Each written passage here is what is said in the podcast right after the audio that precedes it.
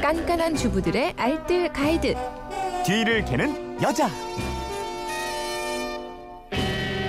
네, 삶의 지식과 지혜를 동시에 드립니다. 뒤를 캐는 여자 오늘도 곽지연 리포터와 함께합니다. 어서 오세요. 네, 안녕하세요. 네, 휴대폰 뒷번호 7007 쓰시는 분인데 미숫가루 최고로 만나게 만드는 방법 비율 좀 알려주세요 이러셨는데 네. 아 여름에 얼음 동동 띄운 미숫가루 정말 시원하고 맛있죠. 그러니까요. 근데 그냥 가루만 넣고 설탕 넣고 타면 참 쉬울 것 같잖아요. 근데 예전 할머니가 타주시던 그 맛이 잘 안 나더라고요. 그러게. 그래서 오늘 미숫가루 최대한 맛나게 맛있게 타는 방법 몇 가지 알려드리겠습니다. 미숫가루를 물 대신에 또 우유에 타면 더 맛있다고 그 얘기 많이 들었고. 네, 맞아요. 물에다가 타는 것보다는 우유에 타면 더 맛이 좋거든요. 네. 근데 그냥 물에다 타신다면 보리차에 타면 맛이 더 좋고요. 어 그래요? 네. 아니면 설탕 대신에 연유 넣으시면 아. 이게 맹- 맹물에 타도 맛이 괜찮습니다. 음.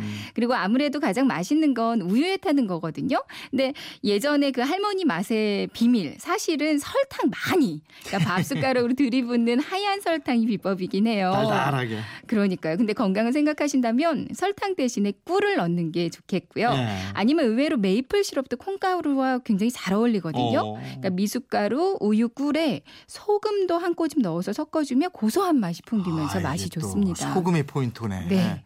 잘 섞어야 되잖아요. 이것도 맞아요. 중요한데. 그러니까 먼저 멍울이 왜 생기나부터 알아보면요. 네. 보통 가루 식품에는 대부분 전분이 있어서요. 뜨거운 물에 넣으면 표면이 살짝 익어버리거든요. 아. 거기다가 대부분 미숫가루나 커피, 코코아 같은 거 타실 때 스푼으로 이렇게 동그랗게 O자형으로 습관처럼 젓잖아요. 그렇죠. 이렇게 O자형으로 저으면 가운데로 몰리면서 회오리를 형성합니다. 음. 그래서 가루가 더 풀어지지 않거든요. 음. 그래서 더 확실한 방법은 O자가 아니라 W자예요. 아. 그러니까 지그재그로 W자형으로 저으면요. 네. 소용돌이 치면서 분자들이 좀 불규칙하게 움직이거든요. 네. 충돌이 훨씬 많아져서 건데기 하나 없이 아주 깨끗하게 타질 수가 있는 거죠. 야 미숫가루 하나에도 또 과학이 이렇게 있었네. 그러게요. 예.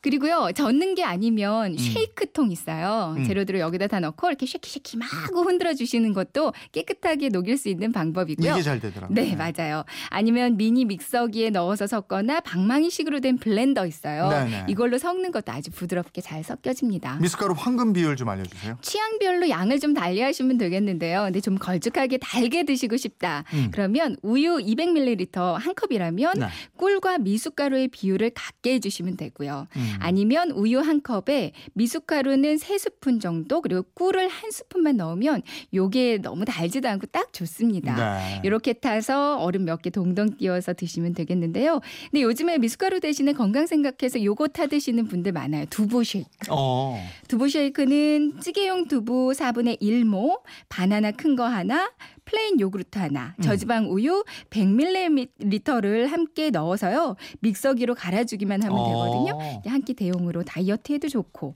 영양도 챙기고 미숫가루의 맛도 즐기실 수가 있습니다. 두부 바나나네. 두부 바나나. 그러니까요. 알겠습니다. 지금까지 뒤를 캐는 여자 곽지연 리포터였습니다. 고맙습니다. 네, 고맙습니다.